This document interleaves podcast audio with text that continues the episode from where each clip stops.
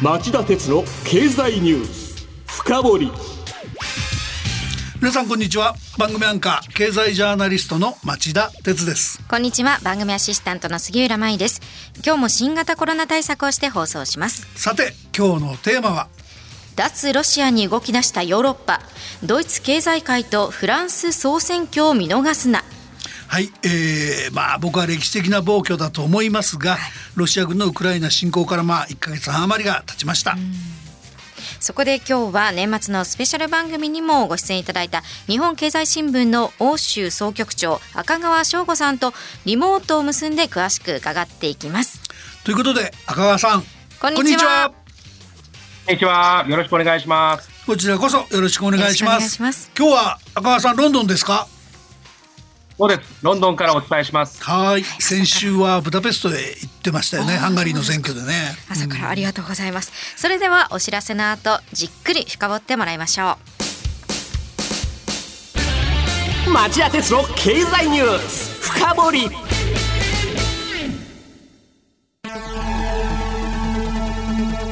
番組アンカー経済ジャーナリストの町田鉄です。アシスタントの杉浦舞です。金曜日午後4時からは1週間の世界と日本のニュースがわかる町田徹の経済ニュースカウントダウン。午後5時35分からは経済ニュースをとことん掘っていく町田徹の経済ニュース深掘り。そして午後11時からはエコノミストにじっくり話をお聞きする町田徹の経済リポート深掘り。金曜日にこの3本を聞けばあなたも経済エキスパートに早変わり。就職活動でも強い武器になりそうです金曜日は忙しいあるいは聞き逃したという方も大丈夫。ラジコなら1週間いつでも聞くことができます。また公式ツイッター町田鉄の深堀三兄弟もぜひ検索してフォローしてください。激動する時代の中で確かな視点を持つためにも町田鉄の深堀三兄弟ぜひお聞きください。今日の深堀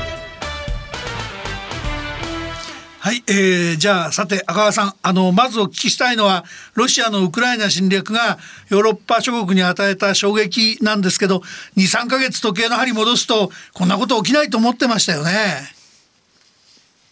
はい、私も信じられない思いでいっぱいです。まあ、ヨーロッパのやっぱりこのロシアの戦争ですね。これに対するまあ感想を一言で言えばですね、憤、りと失望と。この2つの言葉で言い表されると思います。まあ、ドイツやフランスから見れば、まあ、ロシアというのは強敵であるとともに多くの歴史を共有します。うん、例えば、ロシアのまあ歴史上の人物、エカテリーナ2世、女帝ですね。はい、この方はドイツ出身です。そうですね。こうしたまあ歴史を共有している中でですね、えー、欧州統合というのは、まあ、ヨーロッパから戦争をなくすと、そういう理念のもとに出発しました。うん、まあ、ですから、ドイツやフランスは最後まで外交交渉を続けたんですけれども、うん、多くの歴史を共有するロシアと話が通じなくて、戦争になってしまいました。まあ、これは長いことヨーロッパに住む私もですね、信じられない思いはでいっぱいですし、非常に残念です。で、ヨーロッパはどうなってるかというと、やっぱりベルリンの壁崩壊、まあ、30年前ですね、ここで冷戦が終わると、まあ、国防費を減らしてですね、徴兵制を廃止して、えー、まあ、平和の配当を享受したんですけれども、はい、まあ、これが一転してですね、今後は軍備を増強し、軍事力でロシアと対峙するという時代に、まあ、なっていくわけですね。まあ、感じとしてはですね、まあ、キューバ危機とかベルリン危機とか、まあ、そういう核戦争の一歩手前までいった1950年代から60年代のような、まあ、空気が漂っていると。そういうことに言えると思います。なるほど。あの、赤川さん、その軍備の拡張みたいな話はね、あの先週の土曜日になりますけどそのウクライナが、えー、キーフ近郊を解放してそしたらその、えー、多数あのロシア軍に殺害されたと見られる市民の死体が発見されて世界に衝撃を与えました。で昨日の夜に開かれた緊急の国連総会ではロシアが人権理事会の理事資格を停止され人権理事会からの脱退を表明するという一幕もありましたこういうその人道の危機だとか戦争犯罪だって言われていることは今おっしゃったお話をさらに加速する要因になるってことでしょうかね。こう見ていいと思います。この許されない、まあ、虐殺行為、まあ、人道危機ですね。えー、これヨーロッパではただ、やはりそうかというのが、まあ、受け止めなわけです。まあ、前々から噂もありましたし、えー、まあ、ロシア軍はそういうことをやるだろうという想定もありました。まあ、ロシアは事実関係を否定していますしね、えー、関係者を引き渡すこともないでしょう。まあ、だからといって、西側諸国がこれを批判しないというのは間違っていると私は思います。やはり真相をですね、しっかり究明して、まあ、国連、あるいは G7、G20、まあ、こういった場で、あらゆる場でですね、厳しくロシアを追及していくべきだというふうに私は思います。今度はまあ、ただですね、はい、ただですね、ごめんなさい。ただ、ロシアはこれまでですね、ジョージアやシリアでも残虐行為を繰り返してきました。はい、まあ、ここに関心を持たずにですね、制裁的な、まあ、効果的な制裁をしてこなかった、まあ、西側社会、国際社会にも、まあ、今回のですね、えー、責任の一端というのがあるというふうに私は思っています。あのその意味では特にヨーロッパ全体っていうより個別の国聞きたいんだけどドイツですよね。彼らが一番そのリーダーシップ発揮すべき立場なんだと思いますけどロシアに対するドイツの対応これからどう変わっていきますか？はい。あのご指摘の通り戦後のドイツはですねロシアと、まあ、格別な関係が、まあ、当時はソ連ですね。格別な関係がありました。まあ、これはそのヨーロッパで戦争が起きればですねドイツはまあ東西冷戦の最前線にあったドイツは自分の国が戦場になってしまうと。そういう危機感が常にあってですね、1970年代頃から、えー、共産圏融和策、まあ、ドイツ語で東方政策と言いますけれども、はい、まあ、これを掲げて、まあ、ソ連との経済交流を深めていきました。まあ、これが、まあ、今問題になっているですね、えー、ロシアからのガス輸入、まあ、これもその時に始まったわけです。まあ、共産圏融和策の一環として始まったわけですね。はいで、この、まあ、共産権融和策というのは実はですね、社会民主党、つまり今の与党が発案したものなんですね。うん、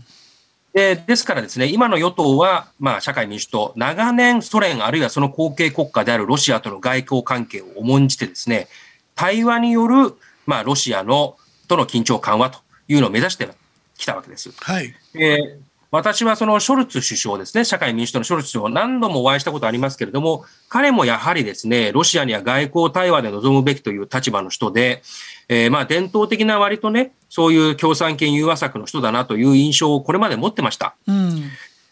その空気がですね、半世紀ぶりに変わったというふうに私は見ています。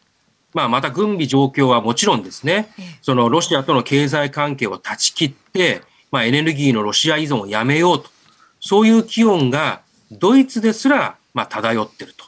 いうことだと思います。そのエネルギーですけど赤川さんドイツにとってはものすごく難しいことでロシアからのその特に天然ガスへの依存なんか含めて本当に断ち切れるんでしょうか？どんなシナリオがありますか？はい。あのー、まあ、ロシア産ガスの輸入を当面続けるというふうに表向きドイツ政府は言っていますけれども、はい、実際には包囲網は着実に狭まっています。経済界、まあ、つまりその、うん、えー、電力会社ですね、はい、というのは、もうなかなかそのドイツ政府が、まあ、そういった立場ですね、ロシアから輸入を続けるという立場を、まあ、取り続けるのは無理だというふうに経済界自体がまあ見ていまして、うん、もう脱ロシアの準備をですね、水面下で進めてるわけです。はい。まあ、で、じゃあ、その、脱ロシアになった場合に、うん、まあ、どういうエネルギーが代わりにあるのかというとですね、はい、えー、一つは周りの国から電力を買う。フランスから電力を買う。北欧から電力を買う。で、2番目は、ね、そうです。はい。で、2番目は、まあ、禁止を歌っていた、まあ、あのー、やめることを歌っていた石炭火力とかですね、うん、活炭火力のような、まあ、化石燃料を使った、まあ、その発電所を、まあ、再稼働する、あるいは稼働を延長する。これが丸2。で、それでも足りなければ最後の手段として、まあ、今年の年末に本来ならば脱原発をする予定だったのを、まあ、多少ですね、この締め切りを、まあ、1年、2年延長して時間を稼ぐという最後の選択肢もあるというふうに私は思います。それはエネルギー政策の大転換もあり得るっていうことを理解しなきゃいけないですね。それではあの来週大統領選挙は今週末大統領選挙を控えたフランスはどうでしょうか？こちらも大きくその結果次第ではロシア外交変わってきますか？はい。えー、現職の、まあ、マクロン大統領が、まあ、有利とされていますが、はい、予断を許さない状況に実はなっています。えー、ロシア問題が浮上してですね、えー、外交で得点を稼ぐ、まあ、マクロン大統領が有利というふうにはなってるんですけれども、まあ、対抗馬の極右ルペン候補もですね、その極右色を打ち打ち消してですね、ソフト路線で、まあ、結構ですね、いい感じで戦ってるんですね。はい。えー、検討してます。まあ、私は個人的にはですね、最終的には、まあ、マクロン大統領が、まあ、逃げ切るというふうに思っていますけれども、うん、まあ、接戦になるのは間違いありません。で、まあ、ご質問の、まあ、今後の外交政策についてですけれども、まあ、ルペン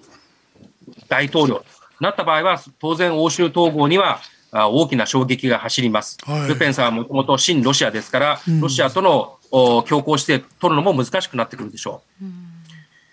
で、マクロン大統領が勝った場合、まあ、フランスは外交大国であることを、まあ、自負していますから、まあ、外交安全保障政策でヨーロッパを牽引していこうというふうになると思います。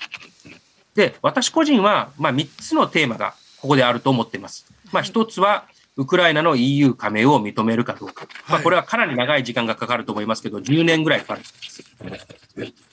2番目は、まあ、EU 軍、欧州軍とも言われますけども、まあ、これの発足準備。まあ、そして3つ目が、ロシア中国外交をどうするか。まあ、ここは米国と足並みを揃えていかざるを得ない部分があると思います。うん、そこで、まあ、注目されるのが、実は6月の国際会議なんです。はいえー、NATO 首脳会議。EU 首脳会議、そして G7 首脳会議。まあ、この3つがですね、6月に連続してあるので、ここがまあ将来のヨーロッパ、あるいは世界秩序を占う上で注目点になるというふうに思います。なるほどね。最後になります。あの時間があまり残ってないんですけども、えー、そういう目まぐるしく変わってくるであろう、大きく変わるであろうヨーロッパ情勢、日本は何を頭に置いておくべきですか？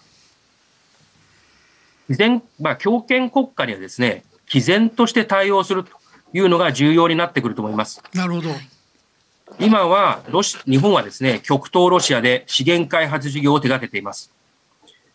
先日、ウクライナの元首相に取材したところ、まあ、日本はロシアへの、まあ、エネルギー依存度が高くないのだから、撤退できるはずというふうにおっしゃってました。うん、なるほど。まあ、そういった声をですね、うん、まあ、軽んじる、無視する形でですね、国際法を無視してですね、民間人を虐殺するような、まあ、国家、ロシアと取引を続けていいのだろうかと。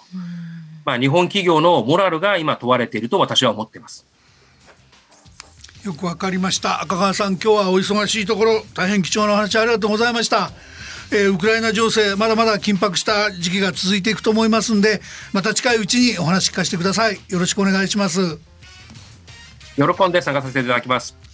ありがとうございました。ありがとうございました。今日は日本経済新聞の欧州総局長赤川翔吾さんにお話を伺いました。さて今晩11時からの町田鉄の経済リポート深掘りは日本企業の生き残り策の勘どころ。ウクライナ危機の克服にはやっぱり DX が必要だと題して日本経済研究センター政策研究室長の小林達夫さんに町田さんがインタビューします。それでは今夜11時に再びお耳にかかりましょう。さようなら。